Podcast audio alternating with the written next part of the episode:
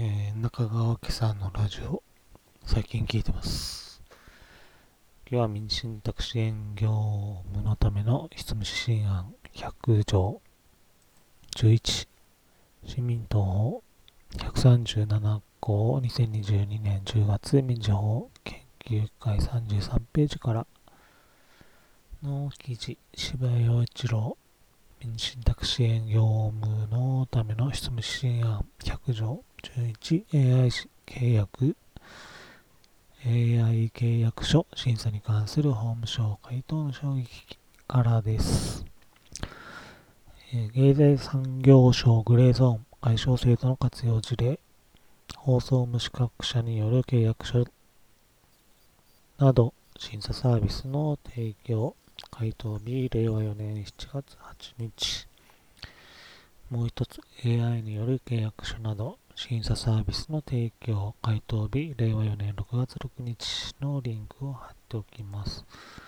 で記事執筆後にもう一つ活用事例が出ています。あおそらく記事執筆後だと思います。契約書レビューサービスの提供回答日令和4年10月14日。URL は上と同じです。引用です。この AI による優勝契約審査に対する回答では、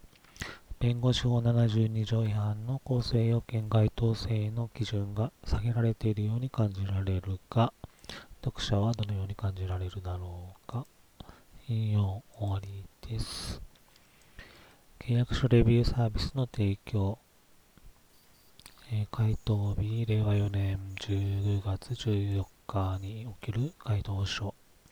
では、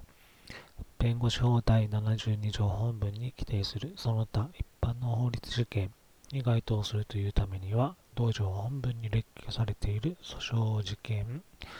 その他の具体的例示に準ずる程度に、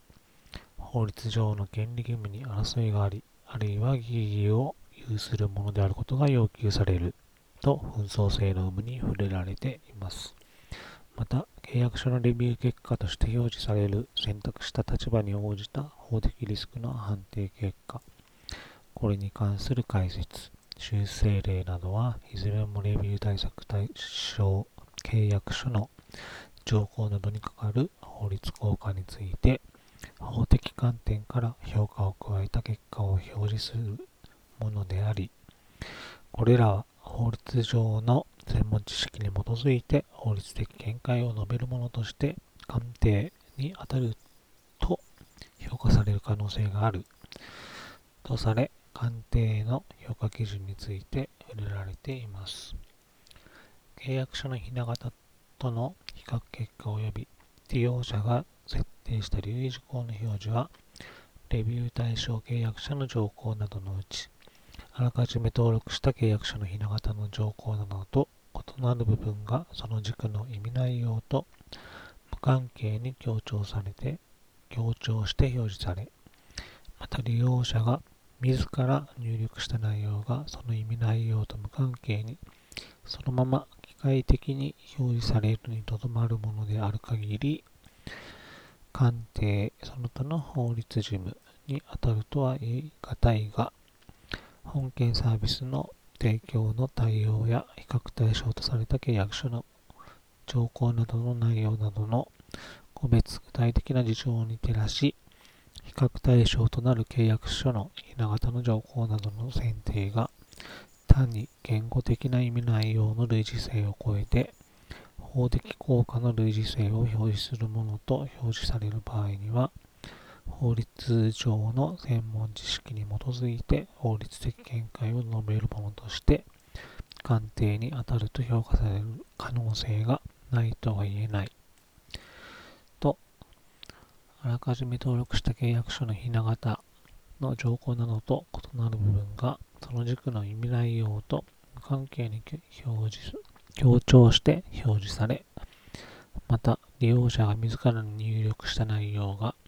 その意味内容と無関係にそのまま機械的に表示されるにとどまるものと法律判断を伴わず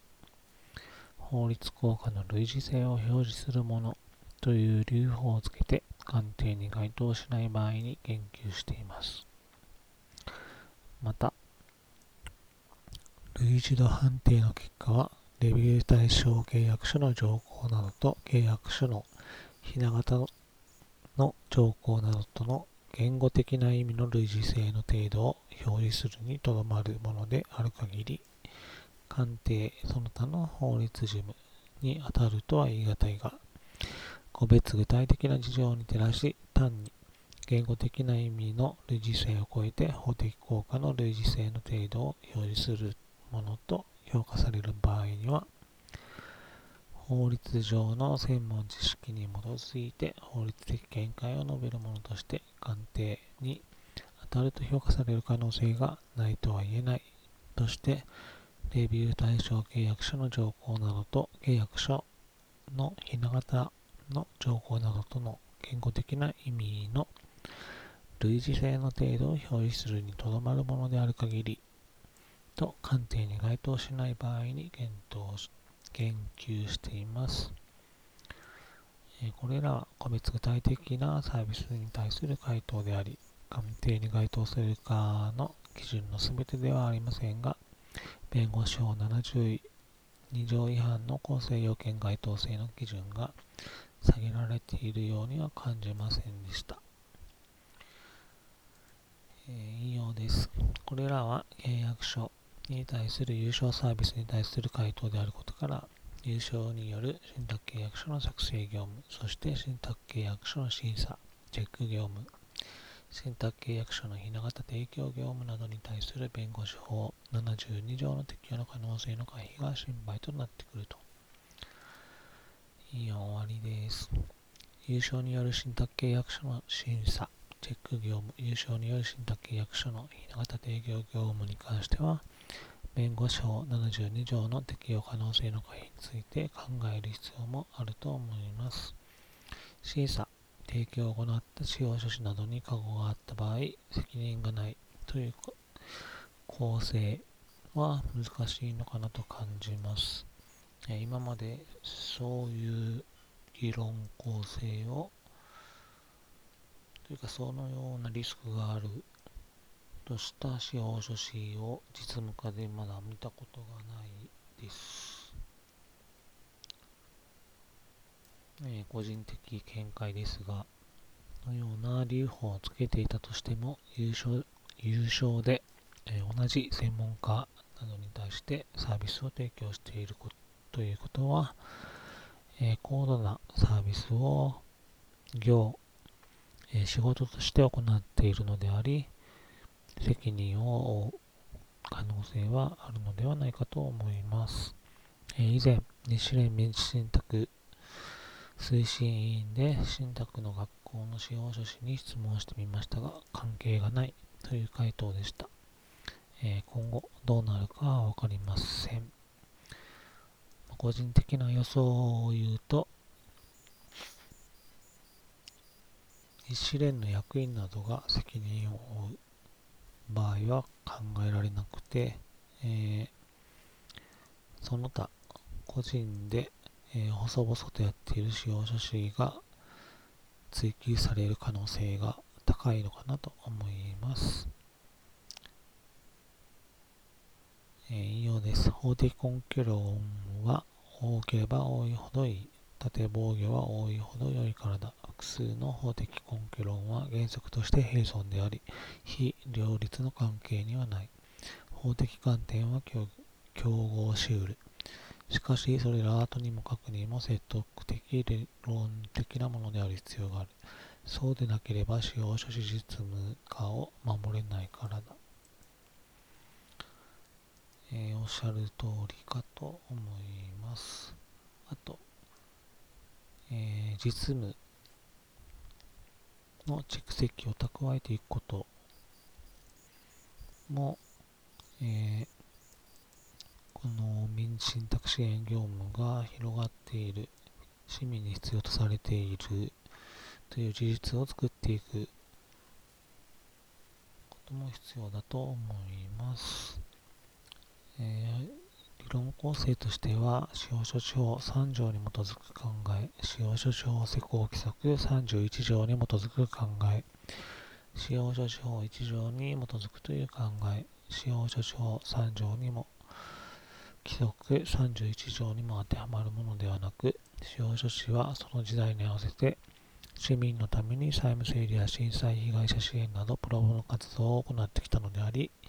民信託支援業務もその一環であるという考えなどが、えー、私が現在知っているものです。えー、プロボノ活動を行ってきたのであり、という考え方は、立法事実を作ろうというのことなのかもしれません。えー、現に債務整理などは、えー、青年貢献業務が認められて、その後債務整理、長年やってきた方々の、えー、事実関係が積み重なって関西代理権の獲得という、まあ、大まかな流れですが、そういう流れで来ています。そういう意味なのかなと思いました。えー、そのような意味では、令和3年9月17日、東京地方裁判所判決、平成31年は、第11035損害賠償請求事件の判決文において、使用書士、民信託支援業務という記載があることも事実を積み重ねるという意味で、一つ、えー、評価できるものだと思います。引用です。優勝の信託契約書の作成業務や審査業務について、仮にグレーゾーン解消制度を利用したとしたら、どのような回答が出てくるのだろうか。3には、AI による信託契約書の作成、あるいは諸条件を入力することで信託契約書のひな形が提示されるなどのサービスはどうだろうか。やはり、弁護士法72条の適用の可能性は否定できないと評価されるのかもしれないと。引用終わりです。優勝の信託契約書の作成業務や審査業務について AI による信託契約書の作成、あるいは諸条件にを入力することで信託契約書のひな形が提示されるなどのサービスについて、どちらも弁護士法72条の適用の可能性は否定できないと評価されると思います。ただ、紹介の書き方によって基準が示される可能性が高いと思います。えー、むしろ基準を示してもらうために 紹介を書くのだと思います。言語的な意味内容の表示をどの程度超えるかが一つ論点としてあるのかなと思います。えー、例えば、令和4年えー、10月14日の書回答から、えー、リーガルフォースだと思うんですが、そのまま、え、これを基準としてサービスを展開しています。広瀬涼子さんが CM をやっているサービスですかね。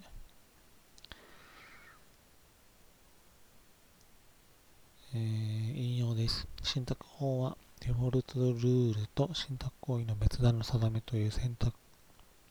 定めの選択という法技術的柔軟な構造でもって信託契約を非定型な構造のもとしていると。引用終わりです。利用者、委託者があらかじめ準備されたデフォルトルールと別段の定めを選択できるのであれば、定型的に処理することも一定程度で可能だと思います。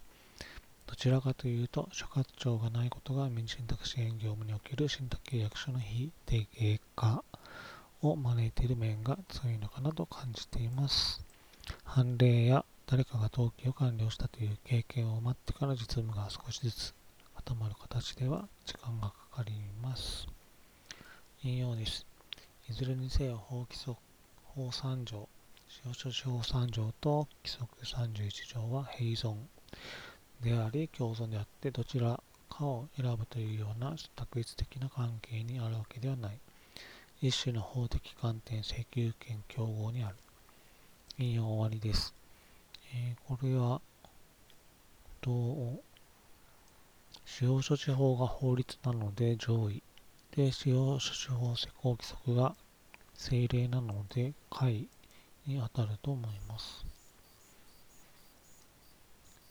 引用です。民信託初体験の司法書士が法務局提出書類として作成した信託契約書。を民信託のエキスパートを称する他の司法書士が優勝で審査、チェックする場合があると聞くが、そのような審査、チェック業務も法3条1項2号に該当するものなのだろうかと。引用終わりです。報酬の額、業として行っているか、えー、法的意見を知っているのみかの程度によりますが、鑑定と評価される可能性が高いと考えます。以上です。